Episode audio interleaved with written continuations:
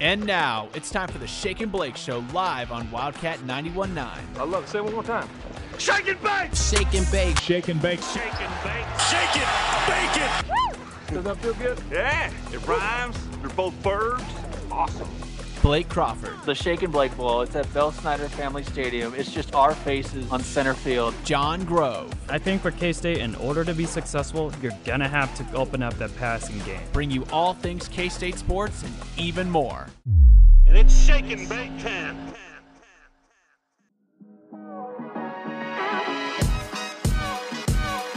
Welcome, everybody, into the Shake and Blake Show on Wildcat 91.9. My name is Blake Crawford, alongside John Grove. Woo! It is good to be back. John, how are you doing? Oh, I'm so happy. Oh, my goodness. Guys, it's been so long. So I think dating back since February 24th, you have not been inside this room where we're doing the show.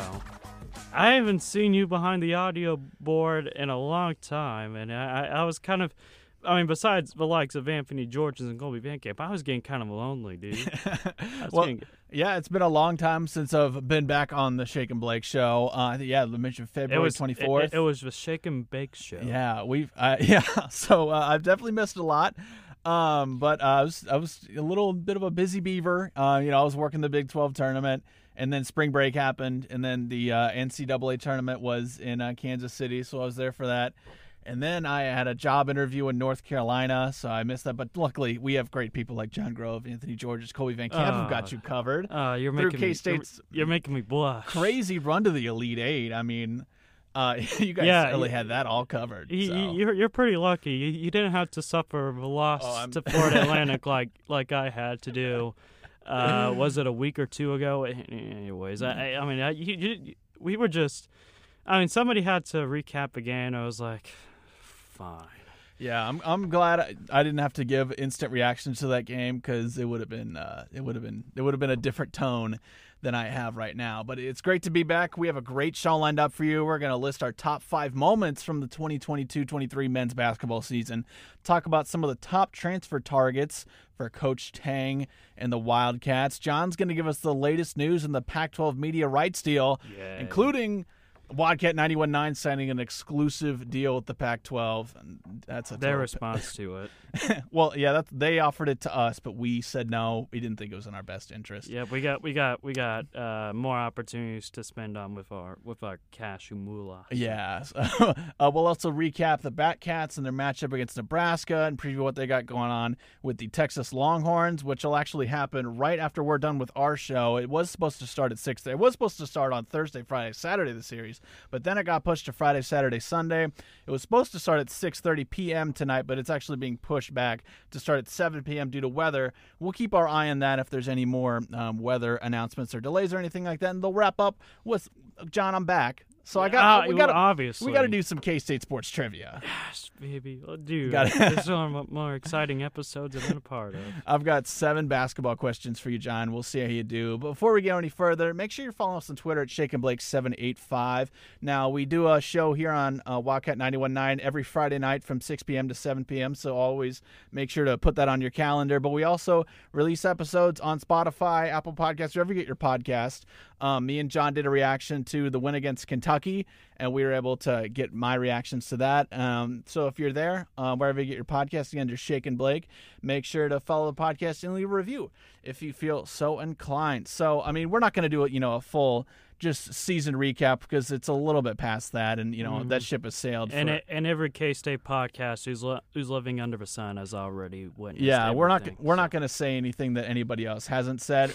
So obviously it was a great season, and I think even though I think there was a lot of somberness after the loss, 8 straight Elite Eight losses hurts, and kind of always being the bridesmaid and not being the bride, and being so close to the Final Four so many times, but just not quite being able to get there. But I think now that we've kind of all taken a step back, and I think we're all going to remember this as a really great season. And I think a lot of these moments that we're about to list, John, in our top 5 moments are going to be ones that are going to be remembered forever, that are up there with some of the great basketball moments that you see in the tunnel videos that'll be etched into the the lore of the history of K-State basketball. So let's go ahead and get started here. Again, we're going to list our top 5 moments from the basketball season. I saw your list, John, and I tried to throw in some ones that just to kind of keep things interesting and spice it up so we don't have a ton of overlap. Ooh, but let's start with your number 5. All right, number 5, we're going with what was the date of the game? Dang it, I had to look back. The Baylor game back in early, I believe it was January 7th. January 7th. You know, it was Jerome Tang's homecoming to Waco, seeing Scott Drew again and some of the Baylor fans. I mean, he spent 19 years down there, so it was meaning a lot more special for his sakes to be on the other sideline, hoping to kind of get the last lap against Scott Drew and the Bears. And it was Marquise Noel's first 30-point, 10-assist game in school history. I mean, it was the first one in school history, but Marquise was able to just come in clutch. I mean, again, 30 points, 10 assists. And on top of that, you had Ish Massoud with being given the 14th assist from Marquise, and he came away with a three-pointer. With 31 seconds left to seal the deal. It was such a great game. Let's go ahead and take a listen to the three-pointer. Screen from Massoud. Noel again turning the corner. Massoud launches. Three-ball. Pure! And this was a big moment for Ish Massoud because he had kind of, you know, Jerome Tang had made some comments that he needed to be pushed during Shark Week, and people were kind of down on Ish Massoud. He hadn't been playing super well, but he made that three, and it kind of changed everything. Big 12-ish kind of started early on in Big 12 play, and I think it was a really big turning point for the confidence of Ish Massoud because, you know, it's a contested shot. He shoots it really fast, and you're like, oh, I don't know if he should be shooting that. Oh, and then he made it. And you're just, I mean, it's just so many emotions happening all at the same time. I pointed out so many times, like right after the game, it was that three-point shot. It just looked like he released it so awkwardly, and I was like, dude, why are you shooting that? I mean, it just goes in. I'm just left with a stunned face, completely speechless. My goodness. I mean, you want to talk about kind of getting your swagger back, kind of after starting real shaky in non-conference play. That shot against Baylor really, really intensified Massoud in Big 12 play. Yeah, so my number 5 moment, John, now this moment happened really early on in the season. In fact, it happened outside of the country in the Cayman Islands Classic. And I think this kind of madness that occurred in this play, Keontae Johnson's game-winning floater against LSU in the Cayman Islands Classic final, was kind of a preview for some of the madness that we were going to get later on in the season. Let's take a listen to Wyatt Thompson. Shot clock is at 12, and K-State will start to attack. Spinning move. It's deflected away and loose. K-State's got it with 3. Johnson at the buzzer. Yes! Keontae Johnson with a bucket. Kansas State leads at 61-59 with 4.4 to go. I mean, that was our 6th game of the season. I mean, we didn't know a lot. We were still learning about this team. And to come away with that, and obviously one of the weirdest endings you'll ever see in college basketball. 3 seconds left. LSU goes down. They hit a layup. We didn't even touch them to tie it. But the clock, of course, it's, Cayman Islands.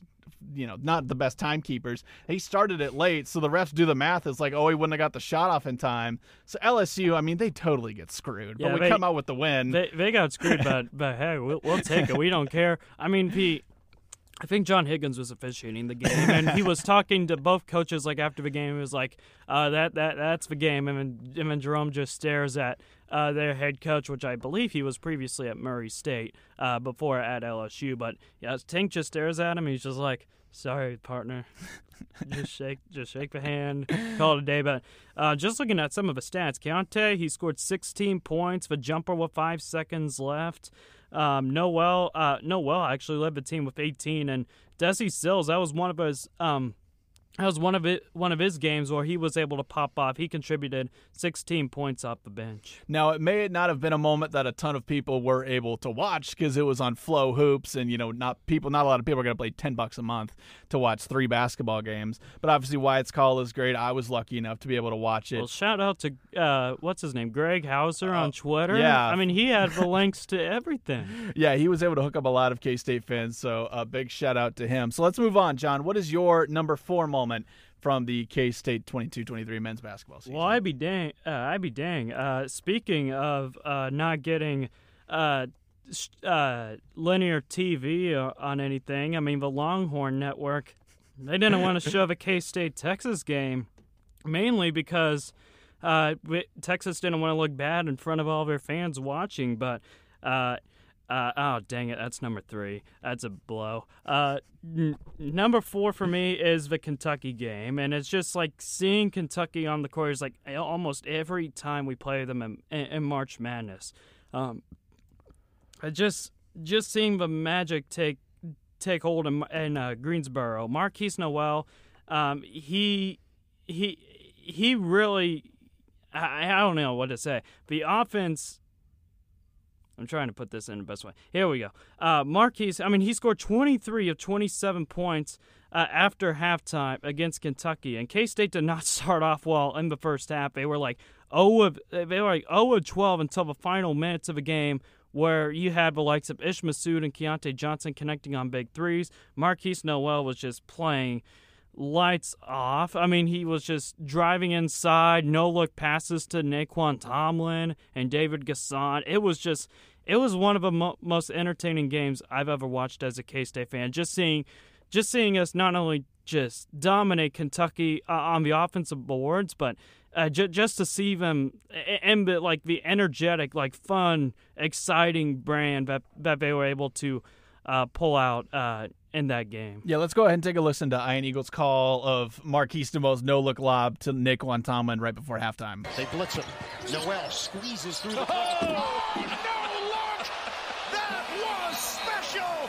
Naquan Tomlin hammers it home! Absolutely. And one of the best ways you could go into halftime, just absolutely swagging on Kentucky. And it sounds even better when you have Ian Eagle on the call for that Bible as well. Yeah, he's a absolute maestro with words, and he knows how to just race to every moment. He's not saying it he's not saying any encore words. Like he's not saying major elevation twice. He's using different phrases that just it's like an injection of fresh air or something like that. But it was awesome. It was really cool hearing his call. He's going to be calling a national Final Four and a national championship now, but Jim Nance is retired. But nonetheless, it was a really good win for K-State and really proved that sucker John Calipari. Kelly Calipari, whatever. He didn't know how to pronounce Marquise's name. I don't know how to pronounce his, so I mean, I don't know. I don't know what his name is, but he proves that sucker wrong. He takes a big fat L going back to Lexington. Yeah, and it was just a weird game kind of throughout the whole thing because we couldn't rebound anything. Oscar Tshiebwe was doing Oscar Tshiebwe things. We couldn't hit a three. Now, obviously, we hit some threes at the most crucial times. One of those three-pointers may be in this list a little bit later on, but we'll get to that when we get to that. How about let's go to my number 4 moment. Now, this is one, there's been many great lobs from Marquise Noel to Keontae Johnson. Mm-hmm. There's so many to choose from. I didn't even know where to begin, but the big one that comes into my mind is near the end of the Oklahoma State game. When Marquise Noel throws one up so high it doesn't even seem like anybody can get to it. Keontae Johnson gets up for a one-handed dunk. Let's go ahead and take a listen. Noel lobs it up. And it gets so loud in Bramlage that you can barely hear anything. Well, I'm sure he kind of scooted away from his mic a little bit. He's like, oh, man. Yeah, because that was our first real Octagon of Doom game because, December 31st against West Virginia, that's obviously the day of the Sugar Bowl. Mm-hmm. A lot of K-State fans had traveled. Other big non-conference games like Wichita State, day of the Big 12 Championship, which was really cool moment as well, having the team come out at halftime and everything. But I feel like this was the first game with a packed-out Bramlage Coliseum, and they put on a show. They definitely put on a show. On a weeknight as well. That was on a Tuesday night, I believe. You and I, we were working at the West Stadium Center at the time. It was K-State for the most part offensively. They were very sluggish. Oklahoma State had some really good defense. Keelan Boone, which we'll talk about later on in another segment. He was all over the paint. It was just rubbing me the wrong way at times. But K-State was able to really really control the game, and really the cherry on top was that lob to Keontae Johnson as well. So that was another great win. And, yeah, you said a first sellout crowd, first of many to come. Yeah, it was definitely kind of our first grinder of a game, one where we weren't putting up a bunch of points, which, you know, you actually might be talking about here in your number 3 here that you could get to. But it was our first kind of defensive grind to be able to pull out a win like that, showed that we could win in multiple different ways. But let's go ahead and get to your number 3 moment, John, from the 2022-23 men's basketball season. Okay, so we were talking about Greg Hauser, and again, shout out to him for putting out the links to watch some of these basketball games, because without him, I wouldn't have been able to watch K-State whoop on Texas down in Austin, a.k.a. Bramlage South, since Texas's only loss and Moody Arena was to K-State. But, oh my goodness, K-State's 116 points that marked the most by any unranked team in a win over a top 10 opponent. And K-State was unranked at the time. And the 116 points, it eclipsed the previous mark of 115, which came back in 1991. So so now they have the most amount of points in school history. This team does, and to do it against the number 6 team in Texas, down in Austin, in a new arena at the Moody Center, given all the circumstances at the time with the Chris Beard saga, yada yada yada. But you had a career-best 36 points for Marquise Noel at the time. It was just an unbelievable performance. Yeah, one of the greatest that we'll ever see in terms of an offensive performance from the Cats. And I don't have a clip pulled from it just because there's so many. And also, it was on the Longhorn Network, and hearing Lo Galindo just give a really, apathetic call, even though we're putting up 116 points. And then every time Texas, hits a 30, like, oh, getting back into it. I was like, oh my, please shut up. There was one call as well. Where I think Marquise made a 3, or it was a drive inside. And the Texas, what was his name? You said I think Lo Galindo. I don't know. He's a Texas guy. Yeah, he's gonna be gone. He's like, what is going on? It's like, dude, this team, okay, I will admit it, I thought it was a fluke performance as well before the Baylor game, but holy crap, we were just launching the ball. It was just nothing but net the entire time. They scored 58 points in the first half. That was the most since 2008. You had 58 more in the second half. It's just... wow, that to me, that was the game that really signaled that. Oh my goodness, okay, this team could do some dangerous stuff in March. Yeah, this was a more than make the tournament type of team, a team that we were like, oh, we can compete for a Big 12 championship. Some of these games with West Virginia and I don't know if you want to throw LSU into the mix or Wichita State, but it's like, oh, man, those are really good wins. Hopefully we'll be vying for an 8 or 9 spot. But then the Texas game, right after that, it's just like, oh, my gosh. Oh, my goodness. Are we looking at a top 4 seed? Like a top – it was just unbelievable. Yeah, it's just been quite a journey. Now, I referenced that there were multiple moments from the Kentucky game on this list, and my number 3 here. Now, you could have gone with a few different 3-pointers near the end because there were 3 really big ones, but I decided to once again go to the Ish Massoud 3-pointer well and play his 3-pointer, which I believe gave us the lead against Kentucky. So let's go ahead and hear Ian Eagle. Oh, that's really deep, Massoud. Oh, Massoud connects for 3. Just what a wild game to, Marquise Noel just randomly hits a deep 3. Ish Massoud hits a deep 3. Keontae just hits a step-back 3 like it's nothing, even though we were, 0 of 12 in the first half. Yeah. Just really great timing. We were talking about, some of the players who went back to New York, kind of back to their homes. And away for Ish Massoud, it was kind of his second home because he was playing in North Carolina. He previously played at Wake Forest as well. He stepped up. He stepped up without a doubt, especially down the stretch. He only had two attempts for the entire game. And again, K-State was 0-13 until the final minutes, where not only had Keontae Johnson connecting, but Ish Massoud from way downtown. It was great, and really, when Kentucky was not getting their shots, and Ish Massoud was able to when Ish was able to drain that three, I felt like then that game, like that shot was really like, okay, we're in control. If we can get one or two more shots, that might be the dagger. And Keontae, well, Kentucky misses on the upper end. Keontae knocks down a three, and that's all that. So, unbelievable performance. Yeah, and I mean, we thought the Kentucky game was good, and I mean, we weren't even. We're going to get to the Michigan State game, trust me, in a little bit here. We actually might be getting it here too a little bit.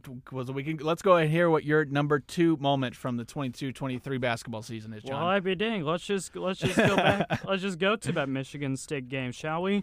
Oh my goodness. Let me just summarize one play. Like, that describes the entire game in one play. Marquise Noel walks with the basketball up the floor, stares at Isaiah Thomas, and says, "Watch this."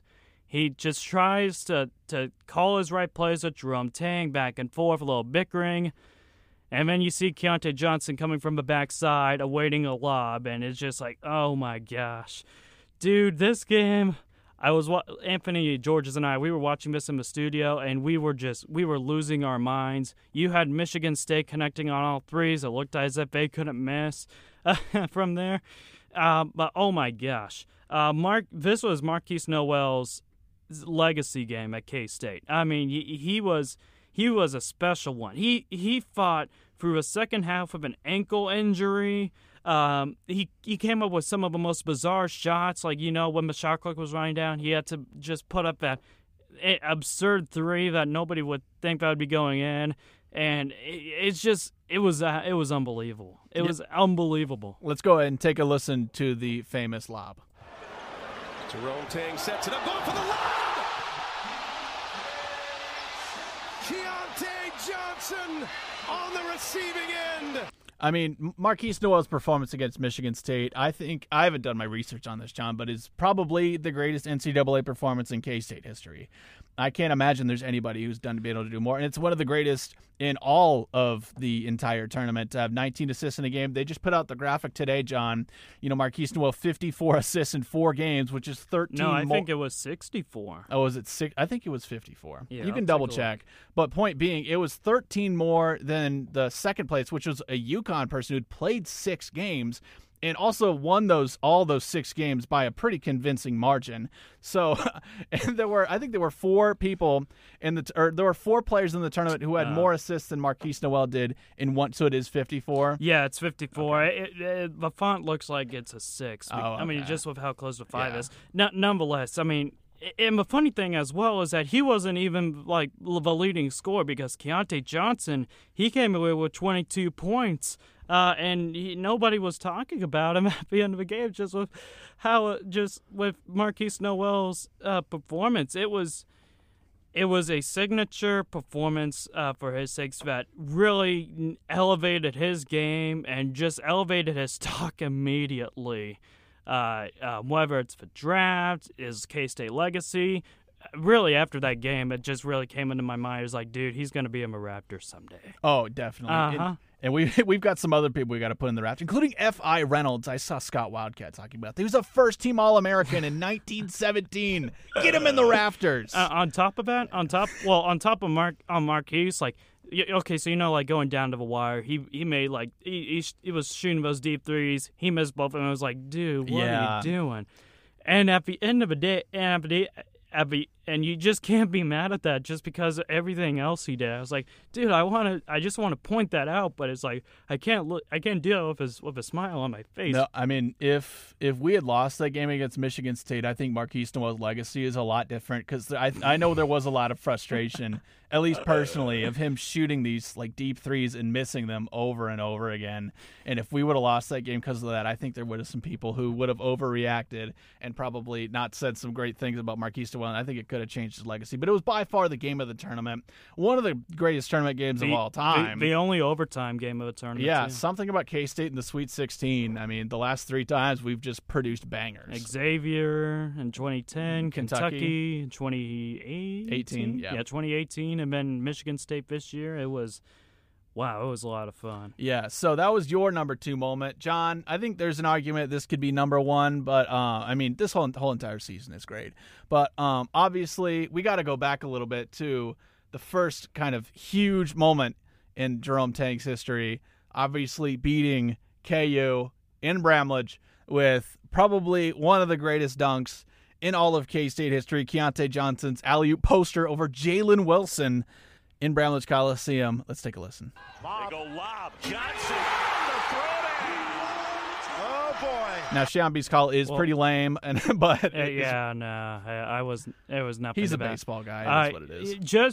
Just because it's going to be my number one, let's just play that one more time. We just got to play that one more time. Well, I do have... You said the final sequence. I do have the final sequence as well, so we can play that, but... Ooh. They go lob. Johnson on the throwdown.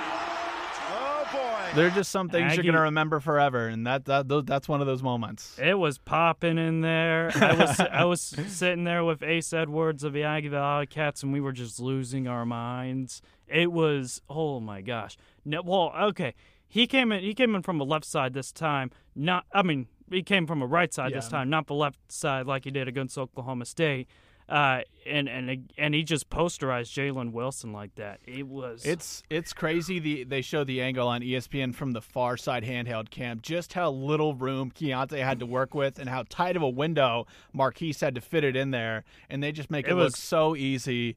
It's one of the greatest moments in K-State history. I mean, it's, you know, it's going to be like that moment against KU and the St. Valentine's Day Massacre. In 2011 and those types of moments. Obviously, Thomas Gibson going up on the press row and talking to Holly Rowe in 2014. All those moments like that, you know, that's going to be up there.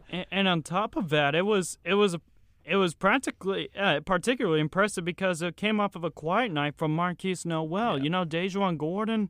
No, Dejuan Gordon.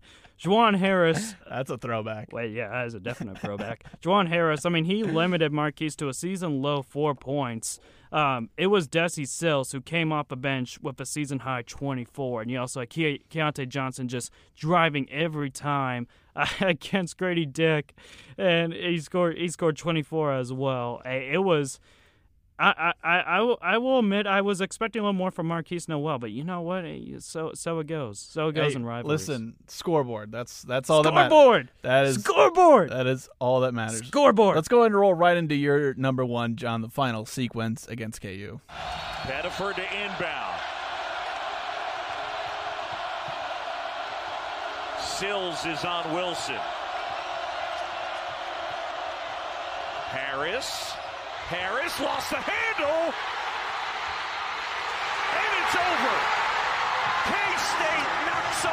and it's over. K-State knocks off number two. It's hard to put into an audio clip just how crazy it was in Bramlage, but man. Oh, my goodness. Yeah, Desi Sills going up to the sideline, like the media table. The media table, he goes up and is just hyping up a crowd as they storm a court. I was a little surprised that KU did not go into the lane on the right side, because that's where they were really racking up their points with Jalen Wilson. Like, they were attacking on the right. Instead, Juwan Harris goes to the left, and he immediately gets double-teamed, gets trapped. Massoud, I mean, KU fans were pointing this out as well. Massoud's head was out of bounds. I don't know what they're talking about. They pass it, then he just lobs it up into the air, and Keontae Johnson just says, bye-bye. He tips the ball, and we just go crazy. I was in tears. I don't know what your reaction was, Blake, but it was... I mean, just beating KU as well, because their fans are the most obnoxious. Their national championships. Oh my goodness! Grady Dick is the greatest player in the world.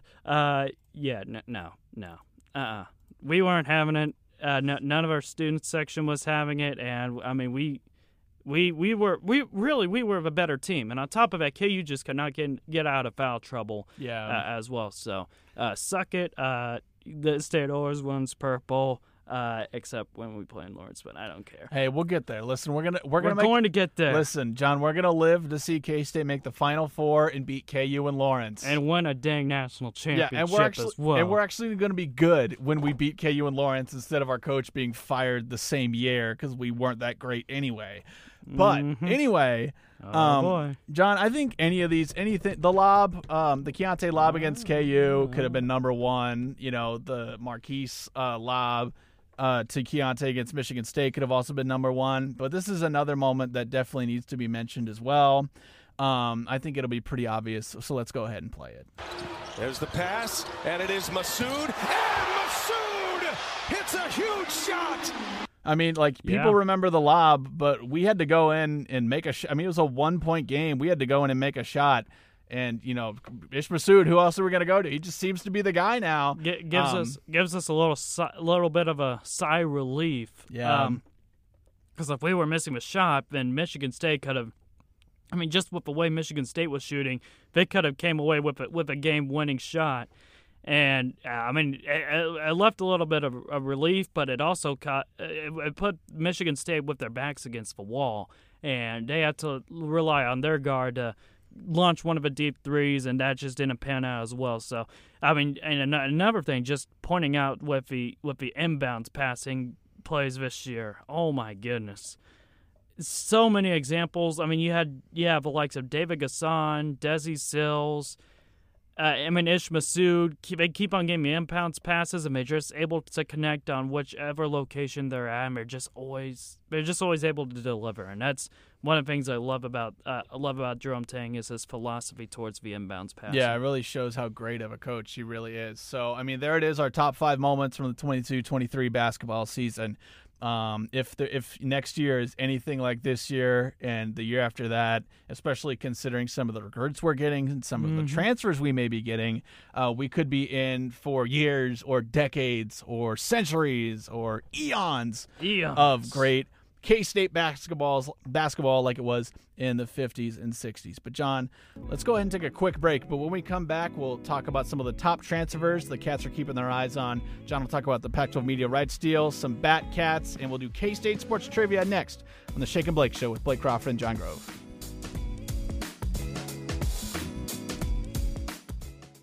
And we're back on the Shake and Blake Show with Blake Crawford and John Grove. Let's talk about some of the top transfers that are available to keep an eye on that may be coming to Manhattan, Kansas.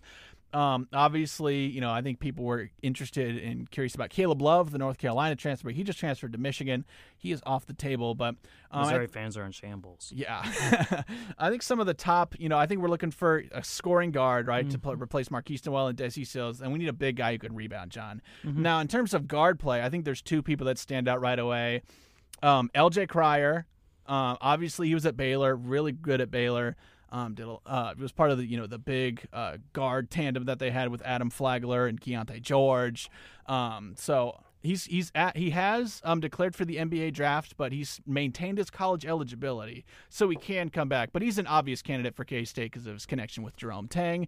And then Max Abmas from Oral Roberts. I mean, this dude scored 20-plus points per game for 3 seasons in a row.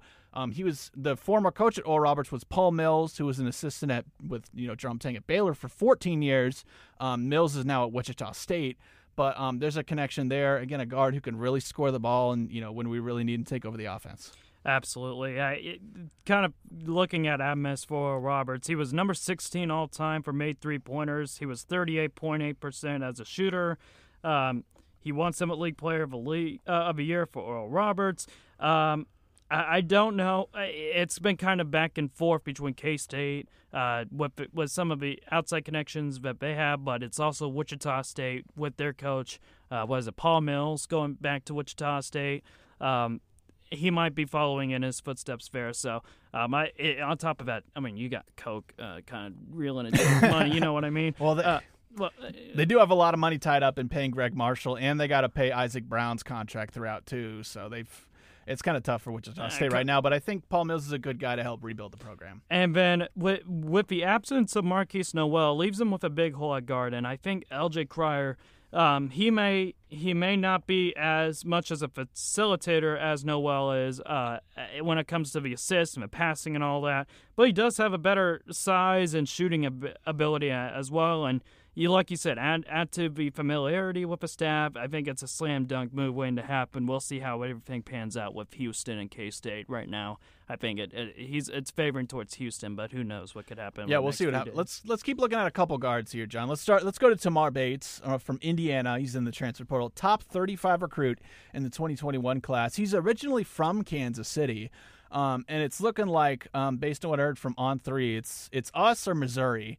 Only scored 6 points a game at Indiana, but I think he only played about 20 minutes, so in a bigger role. I believe he's going to be a junior this year, so he's still got a chance to kind of take on a bigger role, and obviously being a top 35 recruit, ton of upside. Attended Piper High School before transferring to the IMG Academy. Doesn't look all that impressive just looking from his stats, from some of his stats. 6.1 points. He shot 37.4%. From three as a sophomore, and he made two starts and came off of the bench in 33 games for Indiana. I'm sure it's mostly about playing time for his sakes and why he's there. Another name to point out is Tyler Perry out of North Texas. He led the NIT champions, scoring with 17.3 points per game while shooting 41% from three, and he drained 87% of his free throws. Perry really has. He's clearly had the makings of an elite scoring guard, and is a good defender for his size as well. Somebody else to mention quickly in terms of guards is Tremont Mark from Houston as well. 10 points a game, 5 rebounds and a steal. Houston was the number one team in the country. We're in consideration alongside Arkansas, Florida, and Texas A&M. I mean, you got to think with at least in terms of. Bask on the court, I think K-State would be a good choice there. Can we compete with facilities in terms of SEC schools? Quality of a conference as well. Yeah, we're in the best conference in the country as well. I guess another thing to point out is that Houston's joining the Big 12, so I don't know if that's going to set a ripple effect for his sakes. Yeah, and then in terms of big men, there aren't any that are in top four lists that we're on. But, Caleb Boone from Oklahoma State, I think he's the number two transfer in the country right now. There's a lot of great big men out there to get, and hopefully we can land one of them. We saw what he did to us when, Oklahoma State took on K-State. And obviously the number one recruit in the country, John Hunter Dickinson from Michigan. I mean, 7'1", 18.5, 9 boards. Would love to get him.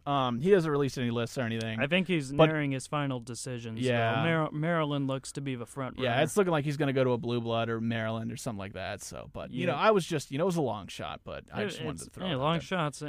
Anything can go these days. John, how about we save your rant on the Pac-12 media rights? Yeah, let's just do that because I was about to pop off. Well, because Lord knows it's not going to happen in a week because this is going to take forever. Let's do some Batcats real quick. Let's do that. Unfortunately, on Tuesday, even though the Cats have played really well at home recently, they lost 6-1 to Nebraska on a really dreary Tuesday night. It was not a good day for baseball. Super windy, cloudy. You could actually see lightning from just past right field. Luckily, the game was never paused. Buddy, it was so nice outside of Manhattan. Well, in the day, yeah. Well, no, it was even nice at night. I mean, the storms were all the way in Seneca and Topeka.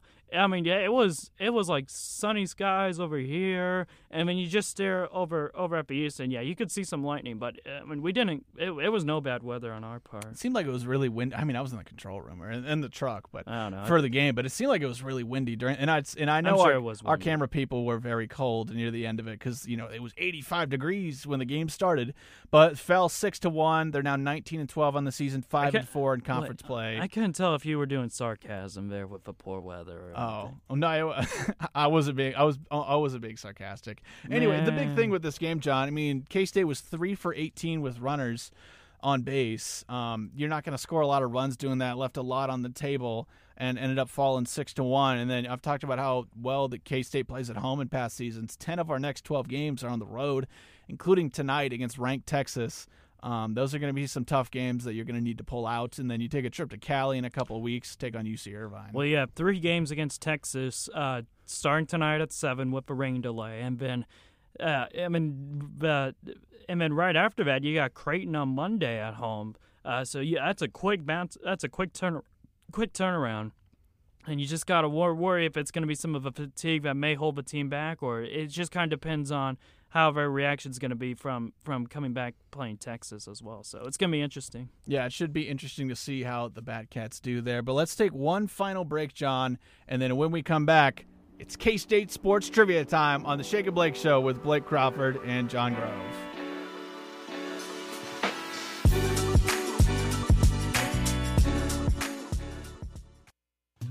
And now it's time to play everybody's favorite game, K-State Sports Trivia, where I, Blake Crawford, challenge my co-host John Grove to a series of K-State Sports Trivia questions. Josh Freeman, like we've just mentioned, is the all-time career passing yard leader at K-State, but of all the non-quarterbacks at K-State, who has the most passing yards?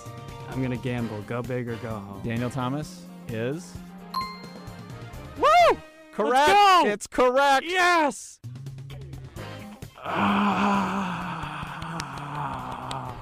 Yes, you heard that right. It's time for another edition of K-State Sports Trivia. You are very happy right now. With your host, Blake Crawford. I just think it's so beautifully cheesy. I just can't help but love it. It's just so amazing.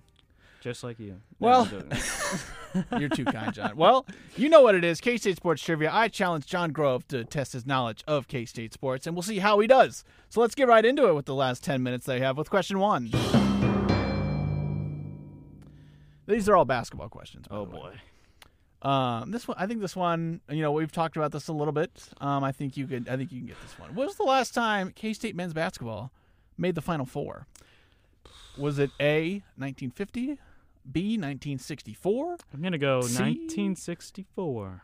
Okay, well, but 1964 is correct.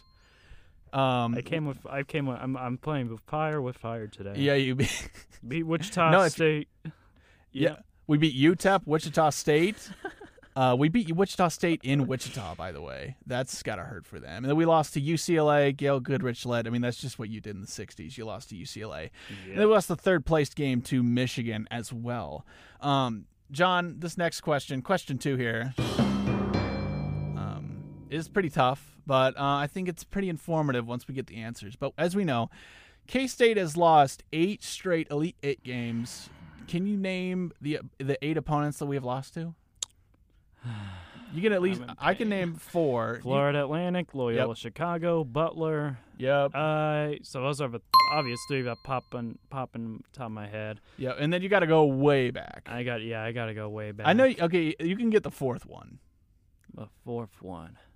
So you said 2023, 2018, and 2010 we lost to FAU, Loyola, Chicago, and Butler. You have to go all the way back to 1988. KU. We lost to KU in 88. There's the fourth one. Now these other ones are. I can't really think of the other ones. That's pretty solid though. Half of them is good. So you have to go back to 1981 for the next time we made the Elite Eight. We lost to North Carolina. Sam Perkins and James Worthy led North Carolina, so that was a really good team. And then, I mean, we had a 4-year stretch where we had 3 Elite Eights in 1972, 73, and 75. In 1975, we lost to Syracuse 95-87 in OT, which is just brutal. Then we lost in 1973 to Memphis, and 1972 to Louisville. So that was pretty good, John. I guess Louisville. We lost to some Blue Bloods, so. Well, Memphis is not even they're a mid-major, but they do have some basketball. They have some history. So. Derrick Rose. It's like a Butler, except they're kind of holding their own today. Yeah. All right, let's get on to question 3. So after his 2 seasons at K-State, Marquise Noel is 3rd all-time at K-State in assists. I think, John, I'm sure it's fairly obvious who's first, but who is second? I mean, who did he pass for the single season record? Oh my goodness, John! Maybe that should have been the question. I'm kind of struggling here. Well, anyway, I think you're about to get this one. Who is second all time in assists at K-State? Is it A, Jacob Pullen, B, Kamau Stokes, C, Clint Stewart, or D, Wesley Iwundu? Probably Pullen. If not, it's Clint Stewart because he said Clint Stewart and just Jacob Pullen is correct. Jacob Pullen is second all time. First all time is Steve Henson. Oh, it's Steve Henson. Yeah, the assist king. They always mention Steve Henson when Marquise Noel passes. Yeah. This this record, and I just like I can think about it, but I just can't. It doesn't translate. Yeah, no, I mean, you were like what, -15 or something when he was playing, but I get it anyway. Yeah. Well, people talk a lot about Marquise Nowell breaking the single season record for assists at K-State, but he's also broken the single season record for steals. So who did he pass for the single season record for steals at K-State? Was it A, Jacob Pullen, B, Steve Henson, C, Barry Brown, or D, Xavier Sneed? Again, who did Marquise Nowell pass for all-time steals in a single season at K-State? Who are the options? Jacob Pullen, Steve Henson, Barry Brown, Xavier Sneed. Well, you just mentioned Steve Henson, didn't you? Yeah, well, yeah, because he's the all-time assist leader at K-State. So Jacob Pullen, Steve Henson, Barry Brown, Xavier Sneed, single season assists. Gonna have to roll. Oh, I'm gonna go Barry Brown. Barry Brown is correct. Oh, he's all over this. Actually, he's got a couple of single season steals that are in like the top 7 all time. So he was a monster at K-State. Oh, you were referring to steals. Steals, yeah. Oh, I thought you were referring to assists. Oh, I'm sorry. So it must have caused some confusion. Hopefully, it was. Marquise Nowell now has the single season record for steals in the season as well as assists. He had 92 steals. Barry Brown had 82, so Marquise Nowell passed him. So you're on a roll, bit of a roll here, John. So now we're on to question 5. Who was the last K-State player to score 40 points or more in a game? Was it Nigel Pack, Denny Clemente, Michael Beasley, or Jacob Pullen? Last K-State player, most recent K-State player to score 40 points in a game. Did you say Nigel Pack was one of the options? Yes. I might roll with Nigel Pack. You know, with Nigel Pack? That's not right, isn't it? No, it's not. Nigel Pack never scored 40 points in a game. I think he scored 35 against Baylor. Oh, that's right. In that one game. Yeah, he never scored 40. Yeah. The correct answer is Denny Clemente. Really? He scored 44 against Texas on January 31st, 2009. Oh, number one Texas at the time. Yeah, they won 85-81 in OT. Michael Beasley, obviously, I think he scored 40 points 3 times in a single season at K-State, but again, that was before Danny Clemente. And then Jacob Pullen hasn't scored 40 points either. I think he scored 38 against KU, St. Valentine's Day Massacre, but not 40 points. Now, there have been. Let's get into this. Is the transition into question 6 here, 7. So 7.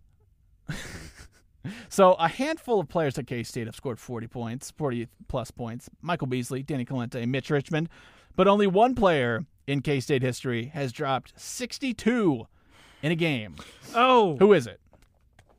Oh, you got to give me some of the options. But was it A, Bob Boozer, B, Chucky Williams, Willie Merle, or D, Askia Jones. Askia Jones. Yeah, there you go. Askia Jones is correct. Askia Jones, 62 points in an NIT win over Fresno State. Yep, we beat Fresno State in the 1994 Elite 8 of the NIT. Well, that sent us to Madison Square Garden. I think that was one of the games where we scored near 100. We scored 115 points. Yeah, and then the Texas game this year just eclipsed that. We scored 70 points in the second half.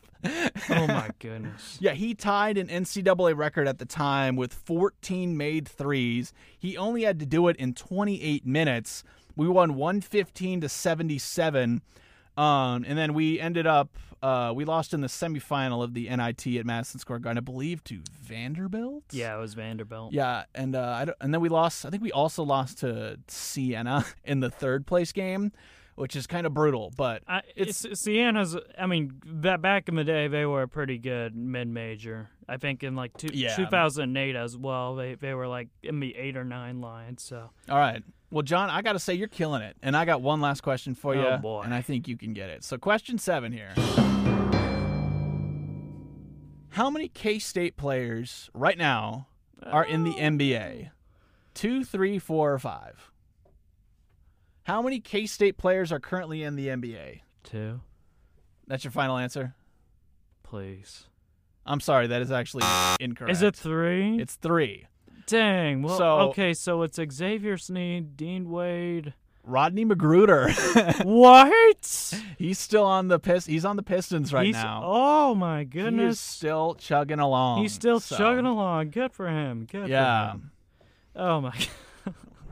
Yeah, it's Rodney Magruder is an NBA vet. He's made a killing in the NBA, keeping the bench warm. And I think he said he played 32 games this season. Don't slander Magruder on the bench. It's a respectable hustle. I mean, that's a great way to make money. I'm not judging him at all.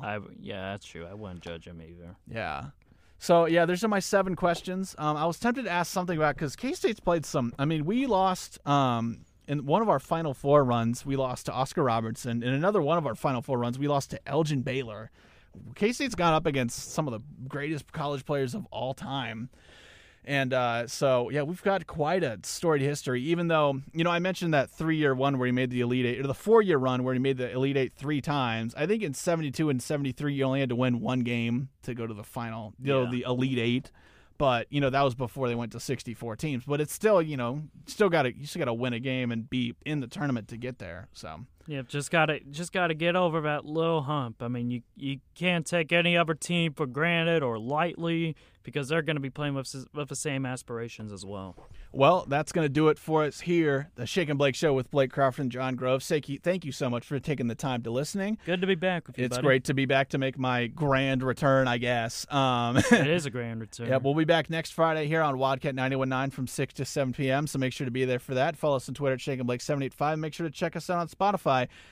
Just Shake and Blake wherever you can find it. And Cat's 190! Cat's 190!